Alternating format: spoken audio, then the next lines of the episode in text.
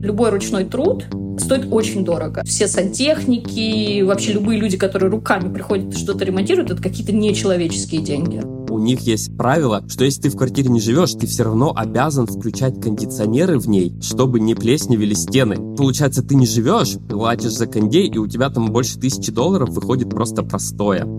Please, take your card. Take your cash. Привет! Это подкаст «План Б», и это наш третий сезон, в котором мы обсуждаем, в какой стране лучше всего жить, чтобы зарабатывать и тратить деньги. Меня зовут Маша Долгополова. А я Илья Иноземцев. Сегодня мы будем обсуждать Соединенные Штаты Америки в качестве места для проживания и расходов, и мы специально поговорили с двумя людьми, которые несколько лет назад переехали за океан. Как бы сказал мой муж, великие Соединенные Штаты Америки Прежде чем мы начнем, напоминаю, что мы ждем ваши истории и предложения по странам для разбора на нашей почте по адресу подкаст собака.тиньковжурнал.ру. Мы с удовольствием читаем ваши истории и уже готовим будущие выпуски по тем странам, которые вы упоминаете.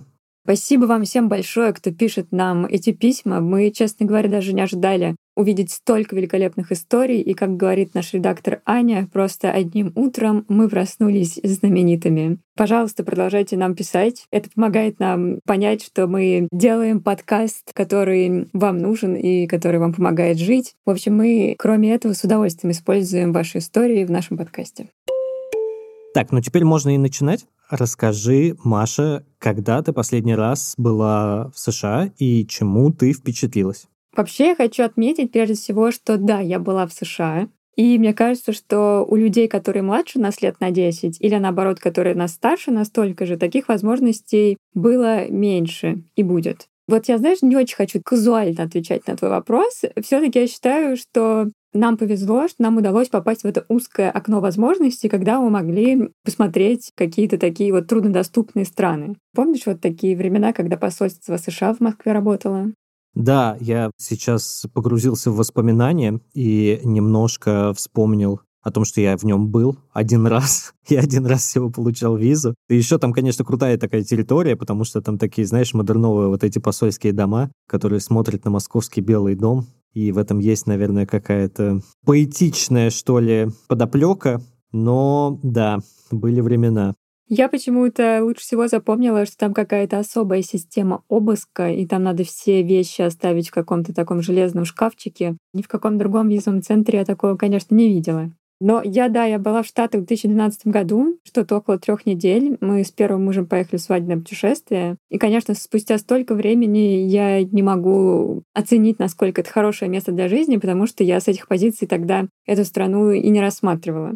Но я, конечно же, влюбилась. Мы прилетели тогда в Лос-Анджелес и взяли в аэропорту машину, так как были наслышаны, что без машины в Штатах делать просто нечего. Это, конечно, очень забавная история, потому что мой муж получил э, права знаешь, вот этот вот какой-то УПК в школе, когда ты можешь выбрать какую-то вот эту специальность и получить типа какую-то мини-профессию. И вот мальчики могли выбрать вождение автомобилем. И из всего опыта вождения у него был опыт вождения дедушкиной тройки за гаражом. И вот мы приехали в США, мы не знаем, как завести эту машину, потому что он умеет заводить только тройку. И в итоге мы выехали из аэропорта на ручнике. Все это время не понимали, что происходит. А потом мы ехали, наверное, часа четыре по этим хайвеям, и мы не могли остановиться, потому что было очень страшно. И то есть, когда мы только выехали за Голливуд куда-то, в какую-то субурбию, только тогда мы смогли остановиться, потому что движение, конечно, адское. В целом, я думаю, что поэтому мое впечатление от Америки, оно немножко такое смазанное, что ли, получилось. Ну, в общем, абсолютно не объективное. Ну и хоть я побывала тогда все в двух штатах, мы заехали еще в Нью-Йорк, я увидела очень много всего. И мне показалось, что жизнь там может быть очень интересной, и это какое-то просто нескончаемое поле для исследований. У меня вот несколько иной опыт. Я, как и многие миллениалы, вырос в культуре американских сериалов, телевидения в частности. У меня где-то вот в начале 2010-х была фанатская любовь к рестлингу, вечерним ток-шоу и Saturday Night Live. Ну, как вот есть стереотипы об американцах, что они любят там американский футбол, рестлинг и вот эти гонки на джипах с огромными колесами. Почему-то атмосфера вот Нью-Йорка была очень притягательна. И я до сих пор как-то, знаешь, с теплом о нем вспоминаю, хотя я был там всего 10 дней в 2013 году. И это какая-то другая жизнь. За эти 9 лет все-таки я немножко остыл к США, ну, наверное, к Нью-Йорку все-таки тоже, потому что наступила взрослая жизнь, и вместо атмосферы стали важны такие вещи, как аренда, детские сады, продукты, страховка, медицина, вот это вот все. И стало понятно, что в Нью-Йорке просто невозможно будет жить в моем текущем положении. Но остальные штаты стали куда интереснее. Вот куда бы ты переехала, э, в какой штат или в какой город?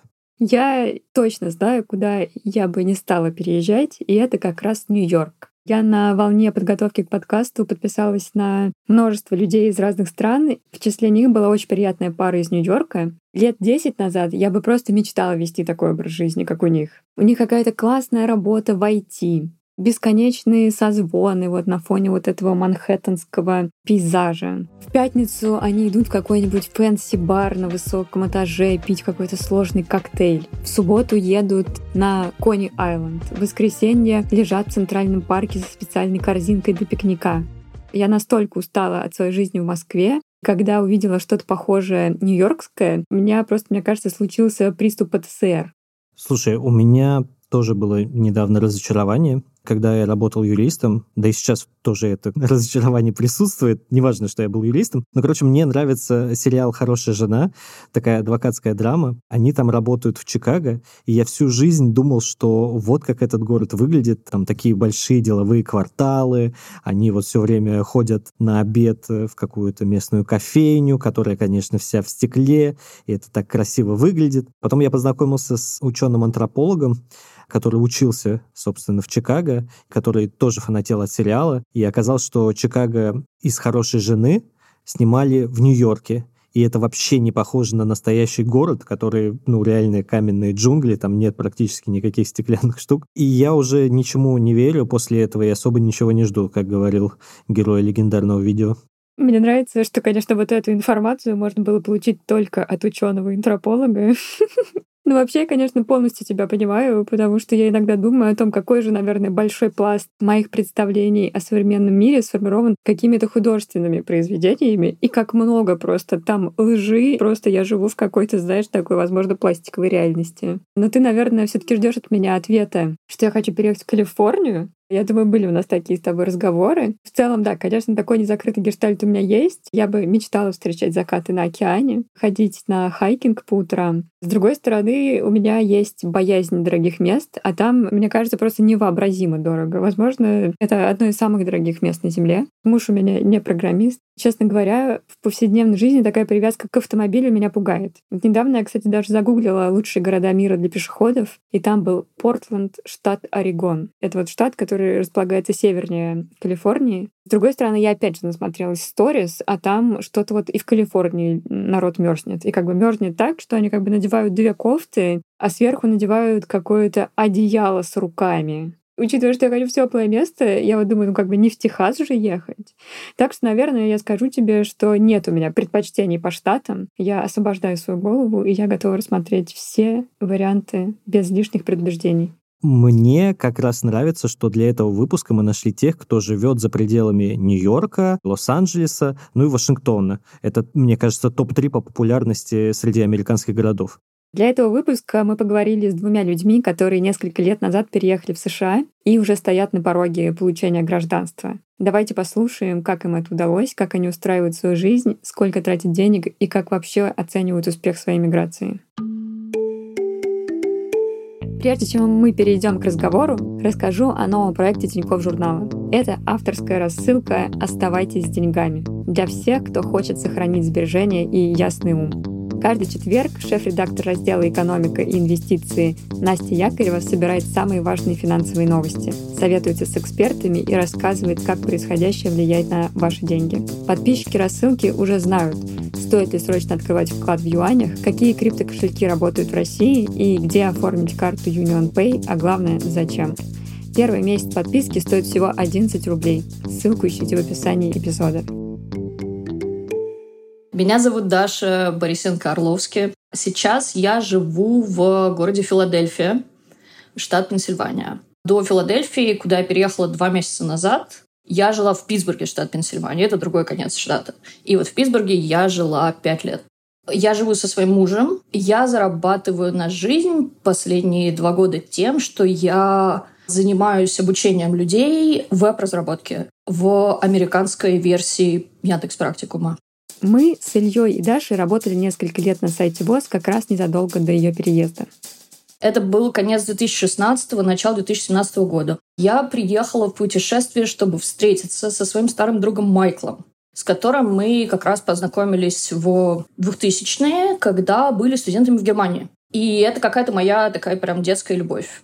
И вот мы встретились спустя много лет, сели в его машину и проехали все восточное побережье от Нью-Джерси до Ки-Уэста во Флориде, до самой южной точки, которая считается континентальными штатами, хотя это конец архипелага. И это было так гипнотически и так не похоже ни на что, что я переживала до этого. В январе 2017 я вернулась в Москву, и, наверное, это наложилось на кризис работы в медиа, и я решила попробовать все поменять, потому что те пять месяцев, которые прошли между путешествием и миграцией, я провела по большей части в депрессии. Я купила билеты, через неделю улетела. У меня было полторы тысячи долларов, и вот этот самый мальчик, моя юношеская влюбленность, оказался в этот момент в Нью-Йорке, куда я, конечно, приземлилась, потому что туда были самые дешевые билеты. Я села в его машину, он увез меня в Питтсбург. Я никогда до этого не была в Питтсбурге. Я 10 дней пожила вместе с ним в каком-то подвале. Потом нашла комнату, сняла ее за 300 баксов. И так началась моя эмиграция с туристической визы подвала в Питтсбурге. По туристической визе легально можно оставаться 6 месяцев, но будучи туристом, технически возможно податься на другой статус. Когда ты уже в отчаянии, но при этом еще не готов становиться нелегалом, можно дотянуть. И вот когда этот срок стал подходить, я поступила в ПТУ, который стоит 5000 долларов за семестр. Там можно научиться быть сантехником, например, или слесарем. И это просто такая игра в кошки-мышки с миграционной службой, потому что, например, ты поступаешь в ПТУ, у тебя семестр начинается весной, а поступаешь ты в ноябре, как в моем случае. При этом что-нибудь на твое желание поменять статус туриста на студента миграционная служба ответит, скажем, через два года. И все эти два года ты живешь в серой зоне. Я уже тогда сознательно занималась тем, что просто тянула время до того момента, чтобы накопить денег на адвоката и сделать визу О1, по которой обычно все люди наших около творческих профессий уезжают. Но стоит это дорого, я приехала без денег, Поэтому я потихоньку откладывала, приплачивала каким-то разным адвокатам по мелочи. Так прошел почти год. Под конец этого года я наконец накопила денег на адвоката, стала делать О1. Это очень мучительный процесс, потому что нужно постоянно хвалить себя, рекламировать себя, собирать какое-то гигантское портфолио о том, что ты не самозванка, и о том, что ты вот написала эти 3000 статей, и кто-то тебя даже уважает. Это действительно для людей, у которых вся социализация на том, что типа не высовывайся, это невыносимый процесс. И посреди этого процесса я встретила своего нынешнего мужа, мы провстречались 6 недель. Он узнал, сколько я денег трачу на эту визу, а это тысячи долларов. 5, 6, 8, 10. Со всеми добавками выходит тысяч десять минимум. Он сказал, слушай, ну, давай я просто на тебя женюсь. Получится, получится, не получится, ладно. Деньги эти потратим на то, чтобы оформить грин-карту. Короче, мы поехали в Лас-Вегас, заплатили 200 долларов человеку, который изображал Элвиса, поженились, и вот мы уже почти пять лет вместе. То есть получается. Ну, как-то сработало, вот да. Я, конечно, восхищаюсь людьми, которые спокойно идут вот на такие схемы, типа вот тут я сейчас подамся, потом буду ждать ответ два года, вот немножечко времени вот здесь еще я смогу потянуть. И вот с точки зрения легализации все это время находиться в некоторой серой зоне. Я не знаю, что со мной такое случилось. Мне кажется, раньше я была абсолютно толерантна к такому. Но сейчас у меня есть какое-то желание все делать по правилам и максимально легально. И если бы я просто смогла бы нормально спать, применяя такие схемы, как же весело было бы мне жить.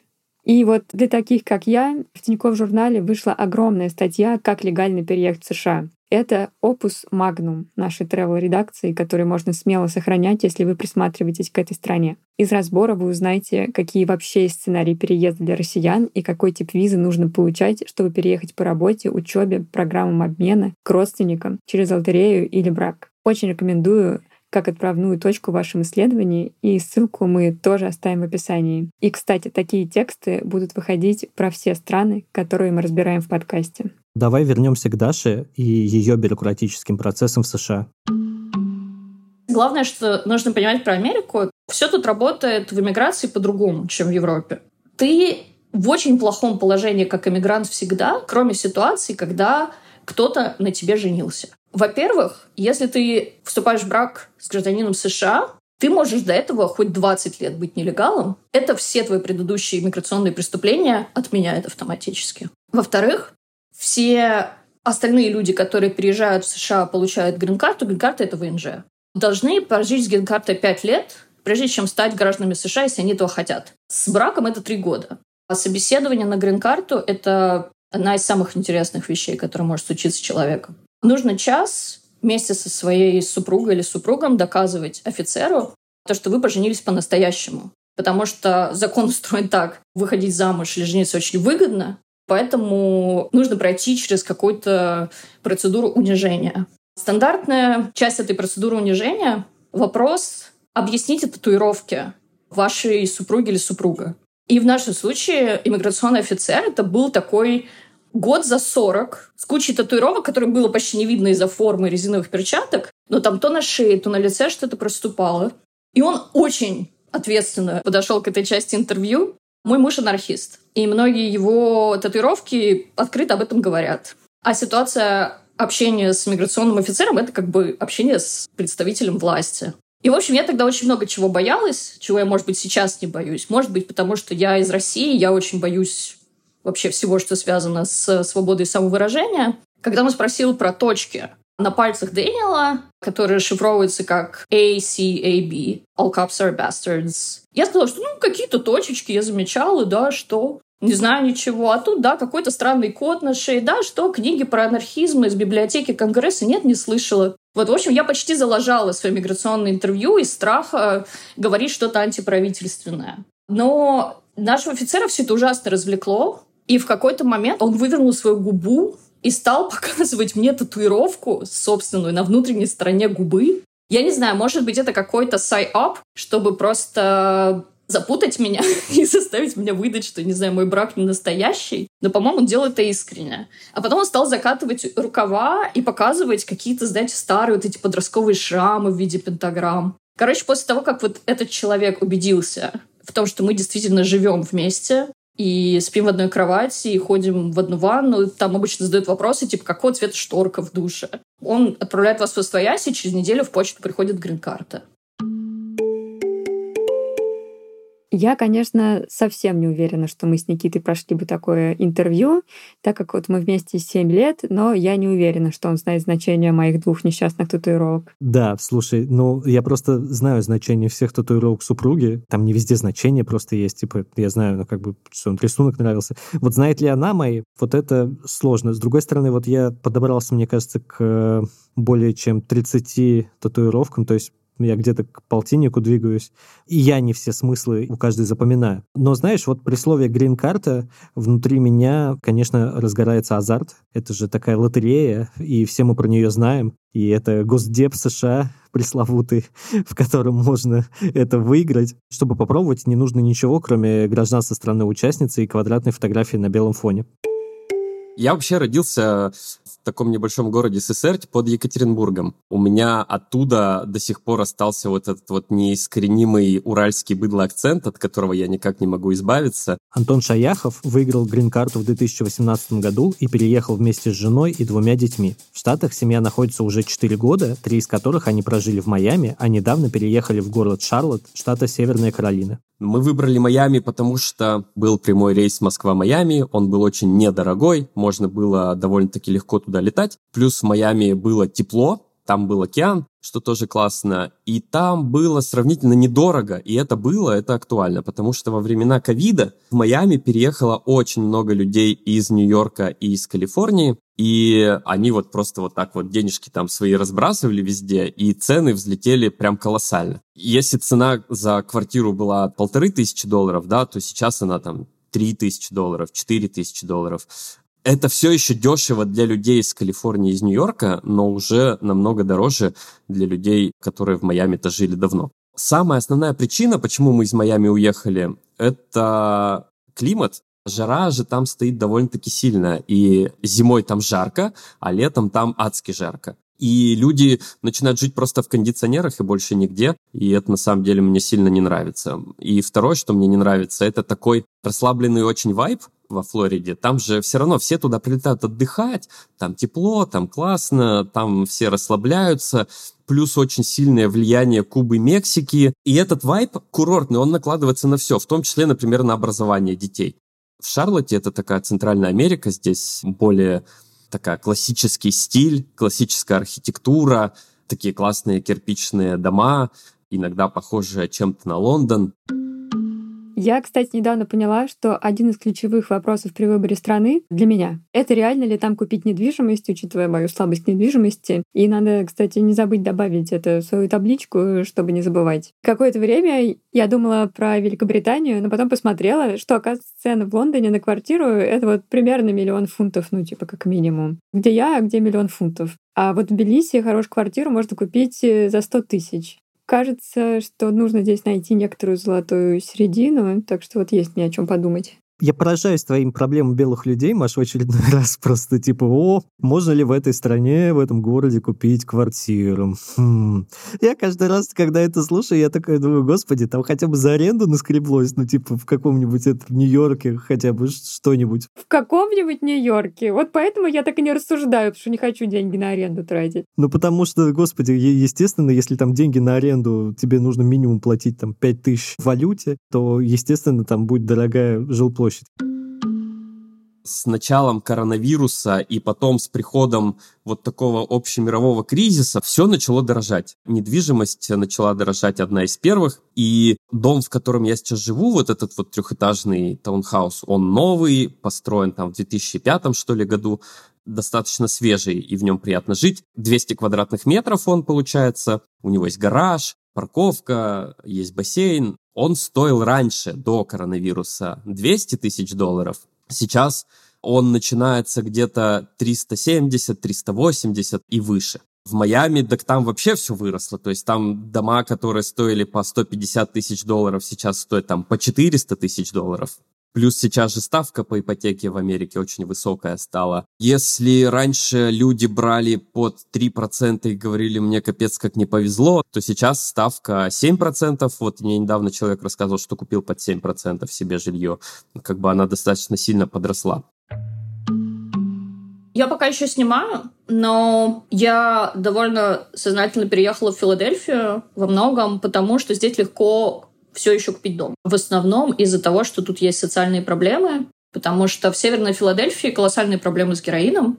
Это значит, что есть улицы, где обдолбанные примерно все 24 часа в сутки.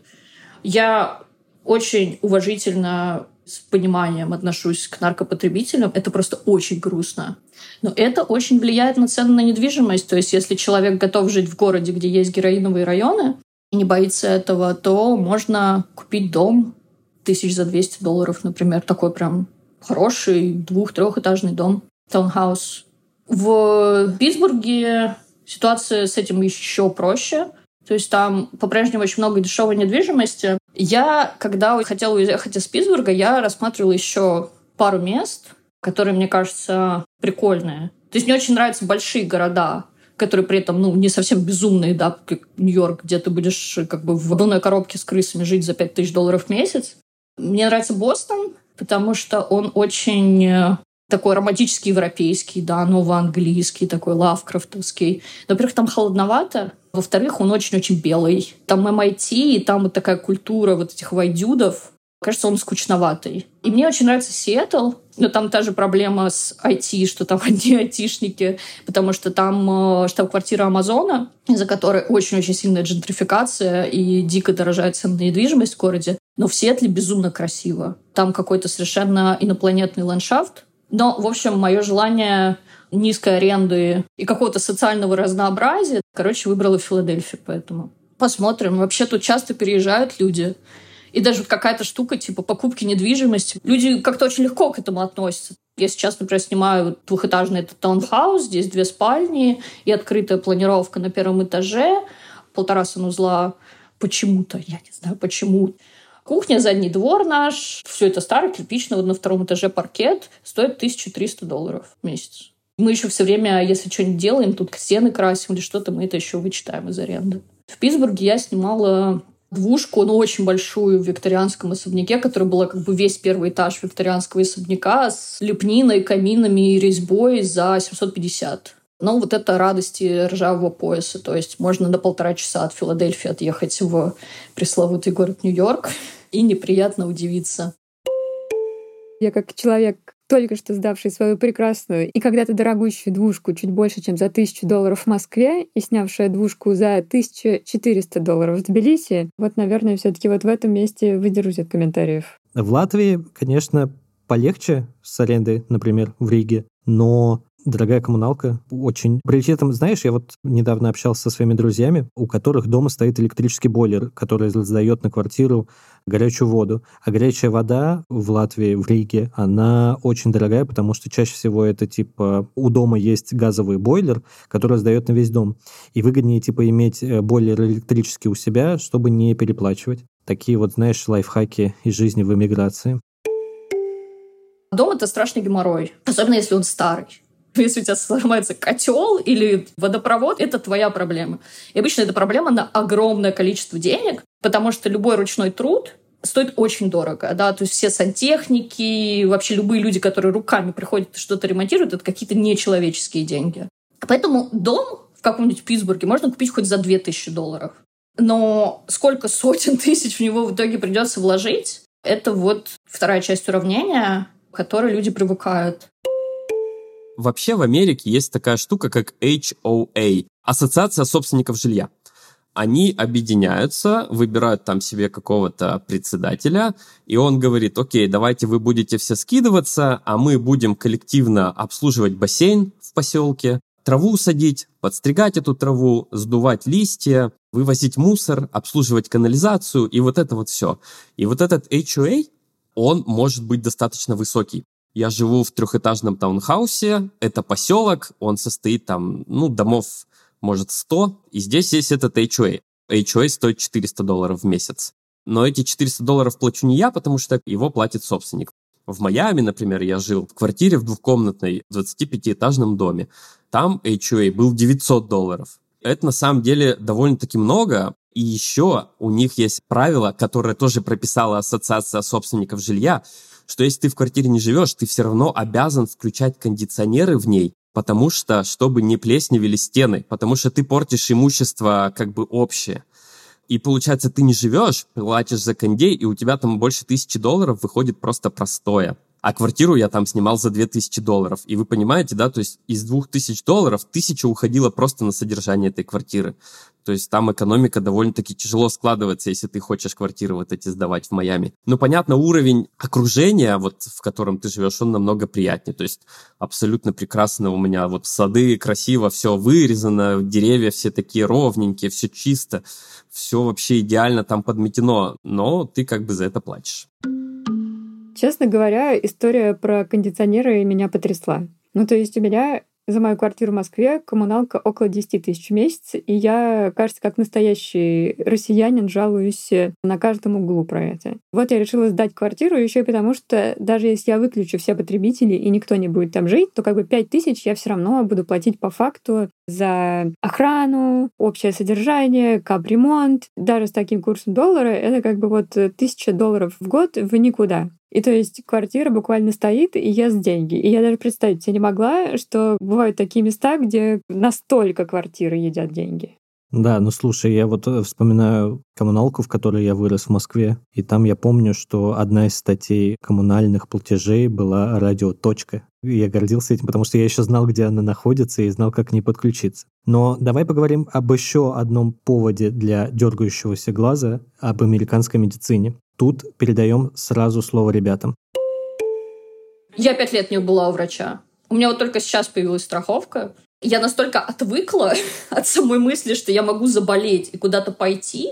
Знаете, один раз меня сбила машина, но не сильно. Это была маленькая улица, был зеленый свет, была ночь, я шла в каком-то своем черном плаще с капюшоном, и машина, она как бы очень медленно поворачивала и не заметила меня в черном, и такая меня пум, и я упала. Несмотря на то, что мне не было очень больно, там, наверное, была пара каких-то синяков, то есть ничего страшного не случилось. Тот момент, когда вот водитель выходит из машины и говорит, ну что, скорую вызываем? Страх вызвать скорую настолько сильнее того, что ты можешь сейчас, может быть, у тебя сотрясение мозга, что ты начинаешь просто «нет».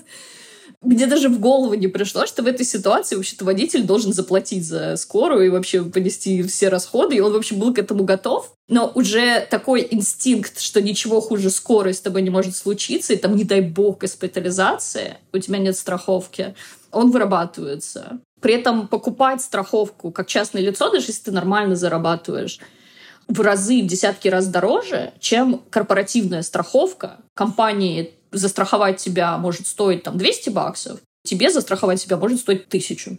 Многие люди просто врут, например. Ты попадаешь в скорую, ты называешь просто другое имя, другой адрес. Люди тебя вылечат. И они просто счет за лежание в больнице уже приходит на какой-то адрес, ты его постфактум оплачиваешь. Во-вторых, есть такой закон, который запрещает заниматься коллекторством, если речь заходит о рассрочках на медицину. То есть, допустим, ты попал в больницу без страховки, ты задолжал 50 тысяч долларов, тебе приходит счет. Вы должны на 50 тысяч долларов. И у этого счета у него по закону нет ни срока, ни процентов, ни условий соблюдения. То есть ты можешь платить им, например, доллары раз в месяц. И они не могут за тобой прийти и сказать, нет, давай 50 тысяч. Они не могут тебя засудить. И некоторые люди просто не платят ничего. То есть, скорее всего, тут они тоже ничего не могут сделать. Чтобы здесь скорую домой вызвать, это нет, точно зарплату свою отдашь. Едешь в emergency, прием стоит, ну, где-то 100-150 долларов чтобы тебе посмотрел врач и выписал 100 пудов антибиотик. Здесь лечится в основном все антибиотиками. При этом прием у врача, например, стоит 100 долларов, 150 долларов, а антибиотик, который ты в аптеке потом покупаешь, стоит 7 долларов, например. Но ты его не можешь купить, не сходив к врачу предварительно.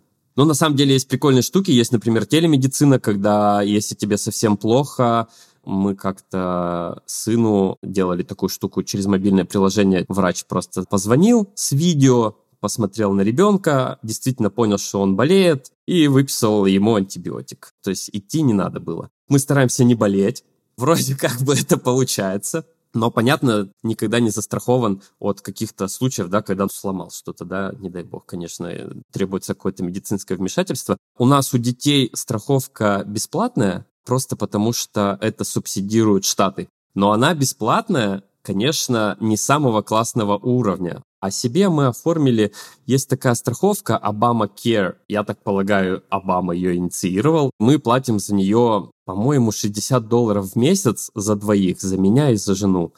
Почему я не знаю точную цифру? Потому что я эти деньги не плачу от месяца к месяцу, а это делается по итогам года, с тебя эта сумма как бы должна сниматься, но на самом деле я получаю очень много компенсаций от штатов. Например, они мне платят за то, что у меня двое детей, за то, что я их здесь воспитываю, я получаю за это деньги. И вот эта компенсация, она превышает сумму вот моей страховки, которую я плачу. И я, получается, каждый год не плачу налог, а получаю, наоборот, от государства еще деньги сверху, на которые потом покупаю себе iPhone.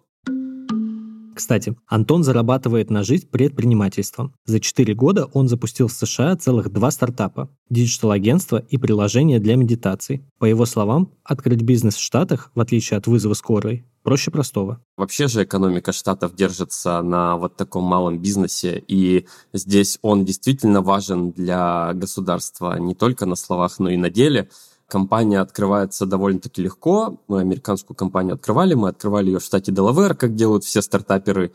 Делали это дистанционно. Опять же, можно сделать это самостоятельно, заплатив там около 700 долларов, по-моему, есть там такой пошаговый инструмент, типа веб-сервис, через который можно все сделать. Открывать компанию несложно, работать тоже несложно бухгалтерия, если ведешь сам, тоже недорого. Если нанимаешь бухгалтера, ну, конечно, если в абсолютные цифры переводить, то американский бухгалтер, понятно, будет дороже стоить, чем российский. Но и профит, понятно, компания, которая тебе приносит США, она может приносить намного больше, чем компания, которая тебя в России. Я никуда не трудоустраивался, но я вообще за время жизни в Штатах понял одну важную штуку, которая меня всегда успокаивает в какие-то трудные моменты, когда у нас что-то с бизнесом идет не так.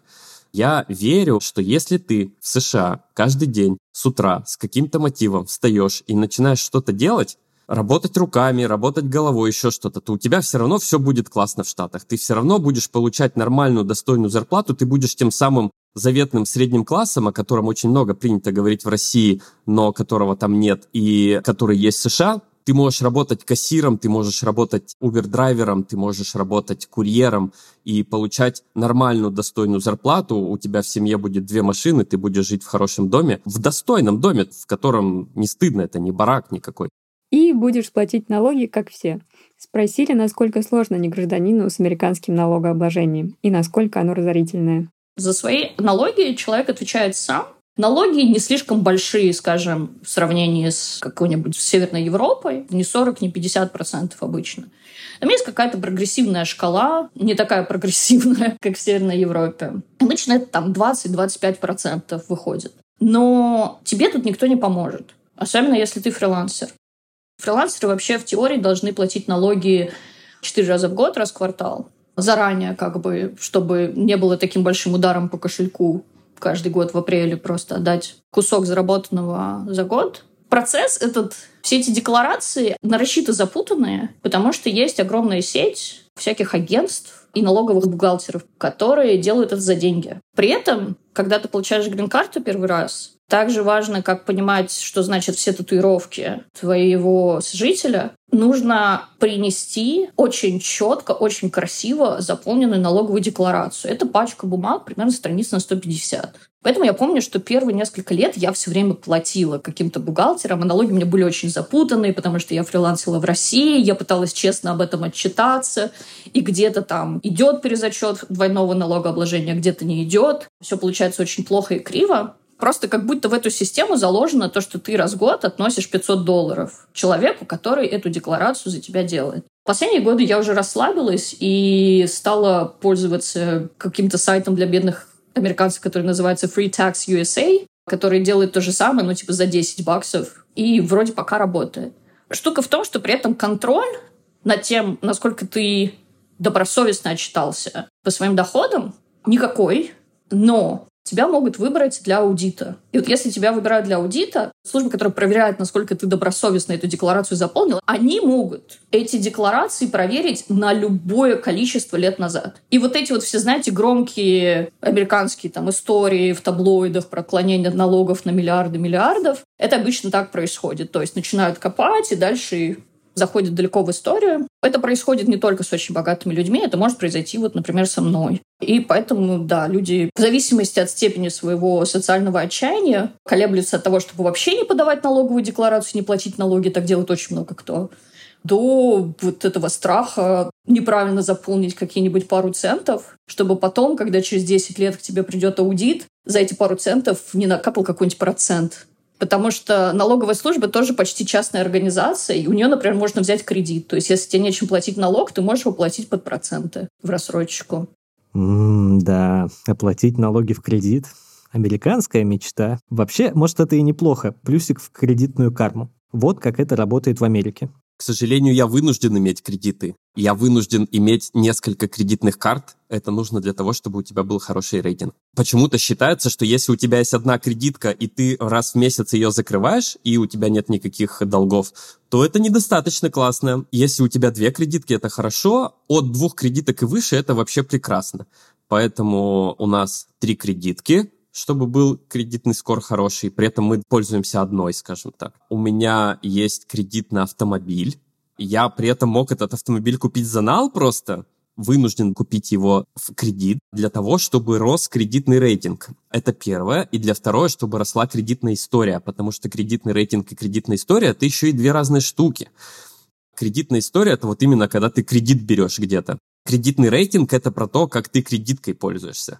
И чтобы у меня кредитная история была классная, я купил машину в кредит, а кредитная история нужна для того, чтобы потом ипотеку взять с хорошим процентом, что когда-то я вот, смотрите, машину купил и выплачивал все четко. Поэтому дайте мне дом с хорошей ипотекой. А кредитный скор говорит о том, что я кредитку гашу, все регулярно, у меня все хорошо. И поэтому это тоже как бы дайте мне из-за этого тоже хорошую ипотеку. Я знаю одного человека, который однажды, купив себе дом, купив машину и вроде как больше ничего не надо, просто закрыл кредитку и стал жить только с дебетовой картой. И кажется, что классно же, да, ну вот, ну, как бы человек молодец.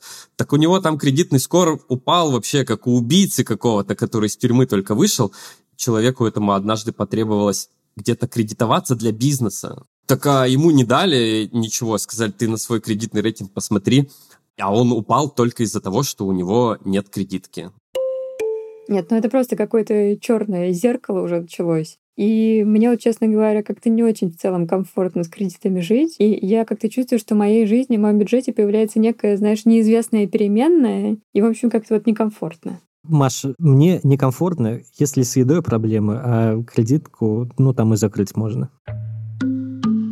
В Америке главное хорошее, что тут есть, это то, что это страна мигрантов, поэтому тут все как Диснейленд. То есть захотел корейской еды, пошел в корейский супермаркет в корейском районе или в корейский ресторан. Захотел индонезийской, пошел в индонезийский район.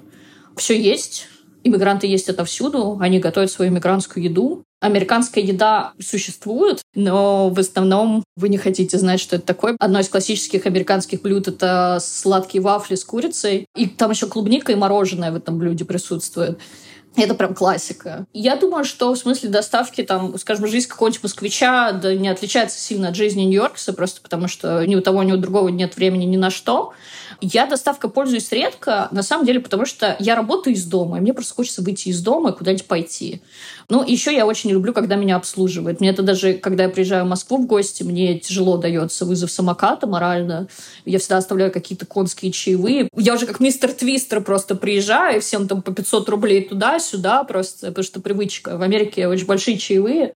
Я часто беру еду с собой, но обычно в недорогих каких-то местах, то есть как это называется, fast casual такой какой-нибудь. Супермаркеты очень все зависит от социального статуса. Думаю, что довольно широко известный факт, то, что дешевая еда в Америке очень плохая, потому что, опять же, все частное, очень мало государственного регулирования. И то, что ты там на еде пишешь какие-то сертификаты, что там, я не знаю, без ГМО, органическое, бла-бла-бла, обычно ничего не значит. Все дико накачано гормонами. Вот эта вот история, то, что бедные американцы часто страдают какими-то невыразимыми безумными формами ожирения, это, к сожалению, правда, и это видно, когда идешь в пригороде Walmart. Просто вот какой-то общий силуэт посетителя Walmart человека из Старого Света может шокировать. И это не от хорошей жизни. У людей, к сожалению, нет доступа к хорошим продуктам.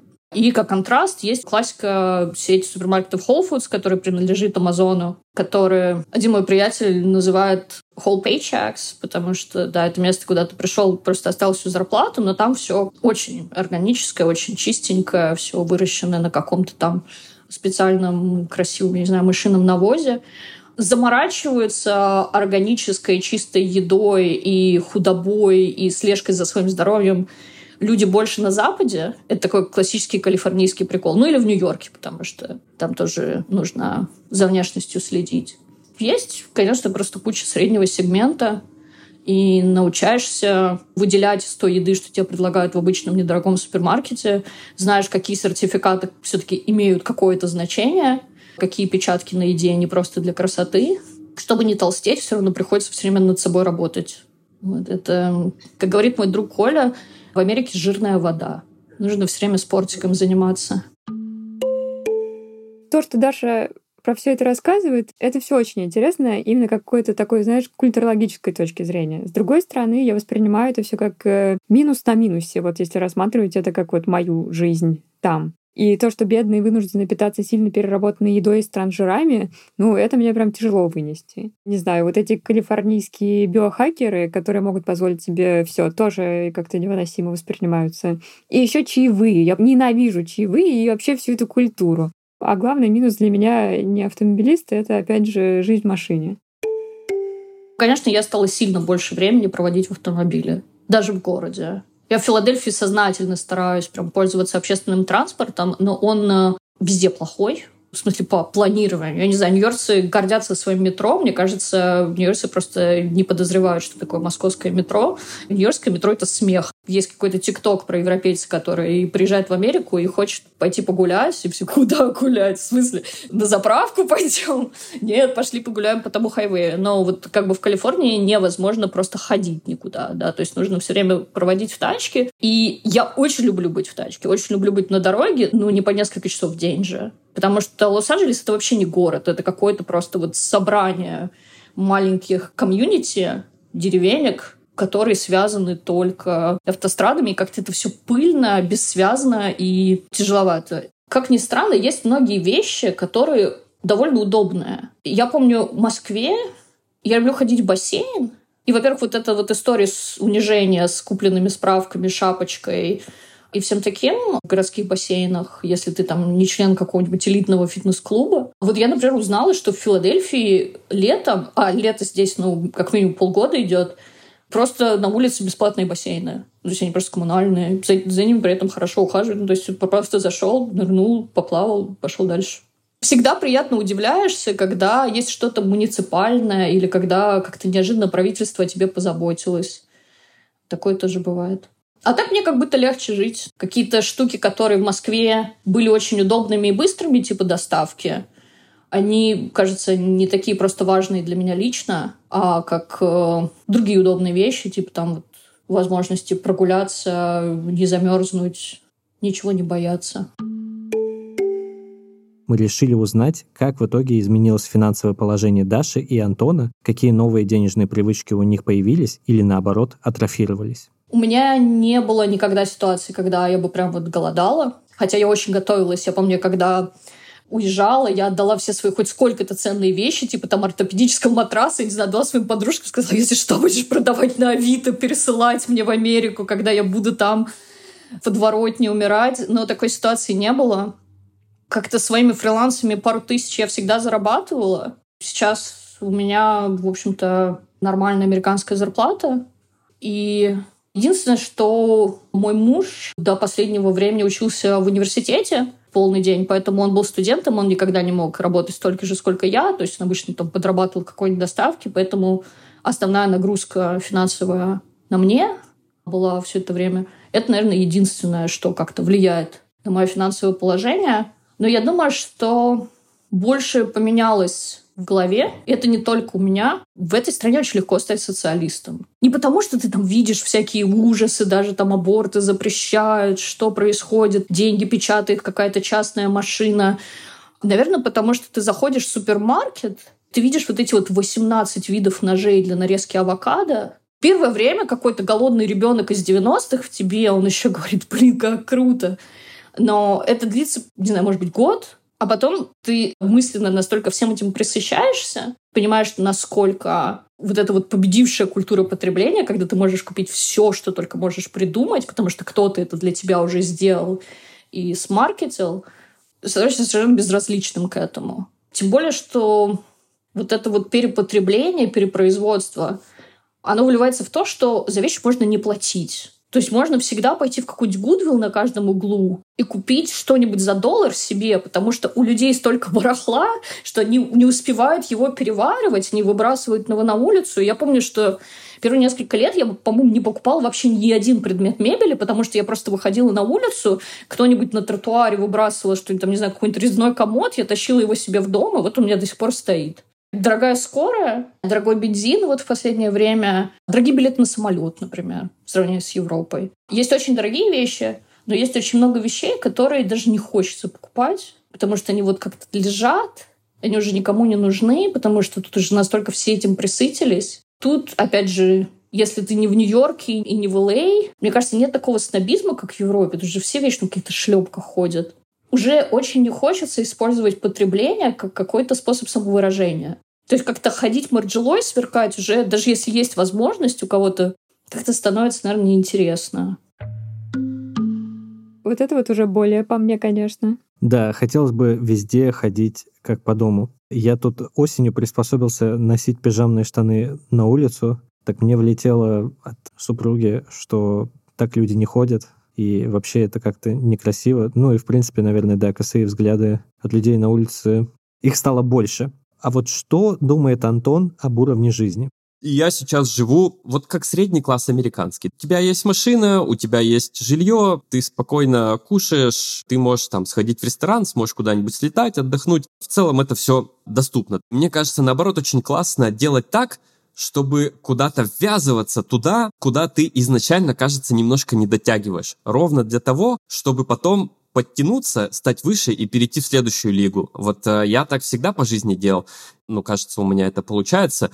То есть куда-то раз чуть дороже снимаешь, чем тебе это можно, но окей, это как раз для тебя хороший мотив, чтобы этого достичь, переплюнуть это и пойти куда-то дальше. Сейчас я чувствую себя очень комфортно, спокойно, кажется, даже намного более устроеннее, чем это было в Москве, ввиду просто каких-то социальных гарантий, которые, кажется, в США обеспечиваются намного больше. Я имею в виду свобода слова, свобода твоего мнения, свобода твоего вероисповедания, свобода чего бы то ни было на свете.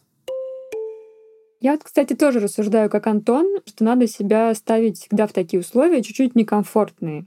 Как бы замахиваться на что-то более амбициозное, чем то, на что ты сейчас можешь рассчитывать. С другой стороны, я вот думаю, а вот точно ли не этот подход доводит меня до выгорания? Точно ли не надо в своей следующей жизни относиться к себе как-то более бережно? Тем более учитывать это при выборе страны для жизни. Мне нравится, как ты начала говорить как такой стандартный лайф-коуч, что надо выходить из зоны комфорта, пытаться ставить себе новые вызовы, а потом такая, типа, про осознанное потребление. Это, конечно, мне нравится, да, что в рамках вот одной фразы можно так вот перескочить. Я довольно часто себя на этом последнее время ловлю, так что, друзья, в следующей жизни, возможно, встречайте коуч Долгополова. Я сейчас в моменте точно могу сказать, что считаю США своим домом, мне бы, конечно, хотелось, чтобы дети мои здесь выросли, чтобы они получили американское образование, которое мне на самом деле очень сильно нравится. Оно очень сильно отличается от российского, и многим иммигрантам оно не нравится, а мне оно нравится, потому что оно такое, кажется, больше про маркетинг, про бизнес, про то, как себя презентовать, про то, как быть лидером. Мне по жизни это просто очень близко ввиду вот предпринимательской деятельности, да. И когда я вижу, как их учат презентовать себя в школе, как их учат коммуницировать между собой, как их учат какие-то налаживать контакты, если возникают конфликты, как их разрешать. Они прямо говорят об этом. Ни о чем об этом в российской школе мне никогда не рассказывали. Когда мы только в Штаты ехали, у нас был план такой, что мы поживем здесь, получим американское гражданство с грин-карты, это довольно-таки легко, а после этого поедем куда-нибудь в Европу жить, что вроде как э, с американским паспортом и въехать проще там в любую страну мира, и легализоваться там вроде как тоже проще. Но сейчас, вот прожив три с лишним года в США, мне в Европу уже не хочется. Не потому, что я какой-то хейтер Европы, а просто я уже привык к американской жизни, к стилю, к вайбу, и мне здесь нравится. Первые несколько месяцев я не могла совсем привыкнуть к мысли, что я тут живу или буду жить, потому что сама реальность вокруг была просто очень не похожа на все, что я видела до этого. Когда попадаешь в что-то, что ты как будто всегда видел, мы все время видим Америку в кино, но когда вот эта вот реальность бытовая и реальность какого-нибудь сериала на Netflix, они накладываются, ты начинаешь замечать, черт, вот эти розетки, вот эти вот уродские деревянные панели на стенах, вот этот вот серый ковролин, я это видел всегда, и теперь вот оно, но я не видела это никогда в реальности. И, короче, это ужасно, на самом деле, взрывает мозг. И это очень сильно влияет на ощущение дома, потому что кажется, что ты живешь в киногородке каком-то. Я тогда на каком-то дне отчаяния, когда мне казалось, что мне никогда ничего не получится, сделала свою первую татуировку из э, стихотворения Дашевского то время, когда некуда идти, есть и так. Смысл татуировки в том, что дом — это не место. Дом — это время, когда ты можешь остановиться. Мне кажется, когда появляются отношения, не обязательно романтические, просто появляются друзья, появляется какая-то сеть людей, с которыми ты чувствуешь себя естественно. Постепенно обрастаешь этим ощущением комфорта. И мне кажется, оно у меня появилось где-то вот через год-полтора после переезда. Я стала понимать, что вот это моя реальность. И я, несмотря на все какие-то сложности и странности жизни в Америке, думаю, что я тут останусь навсегда. Когда я стояла как раз на вот этом архипелаге, Соединенном хайвее, было какое-то ночное небо, какая-то нереальная луна, которая...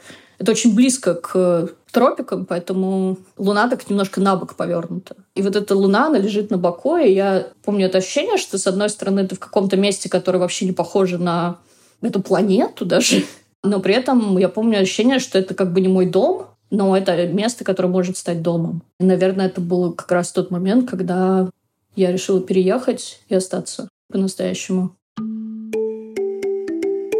Ну, что я могу сказать, Илья? Я впечатлена.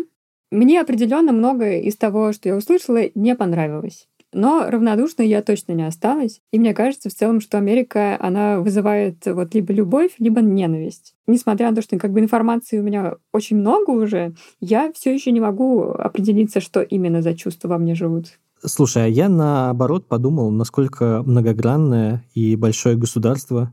Мы вот привыкли к историям из двух-трех городов и из жизни э, в них.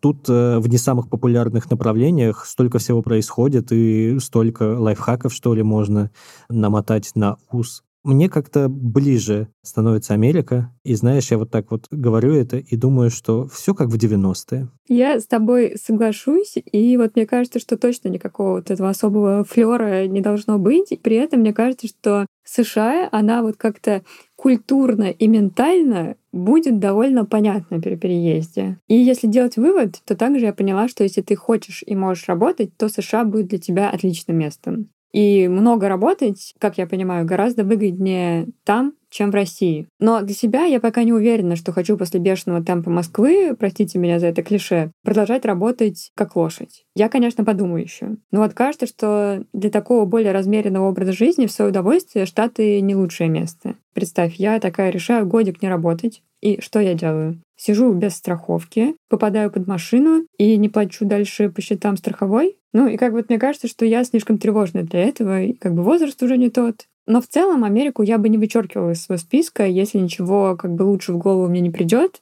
и я почувствую некий прилив жизненной энергии, а я этого очень жду, я думаю, что жизнь там — это точно, что стоит попробовать. И как будто Америка такая разная, так много она может предложить, что каждый сможет найти себе там место по своим ценностям, по доходам. Я оставлю тоже США в своем списке стран для переезда. То, как наши герои там устроились, очень сильно меня вдохновляет. И все те проблемы, о которых они рассказывают, мне кажется, ну, это какие-то, знаешь, преодолимые сложности. Ну, и сейчас, мне кажется, много наших друзей и знакомых туда уезжает или уже уехало.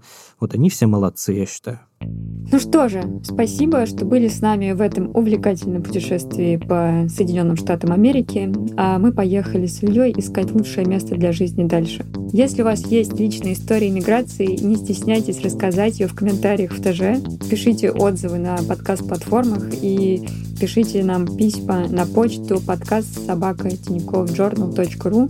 Если у вас есть запрос на то, чтобы в этом сезоне мы рассмотрели какую-то конкретную страну, тоже пишите. Мы собираем все ваши голоса и просто обожаем все ваши письма и комментарии. Это был подкаст «План Б». Встретимся с вами через две недели. Я Илья Иноземцев. А я Маша Долгополова. Пока.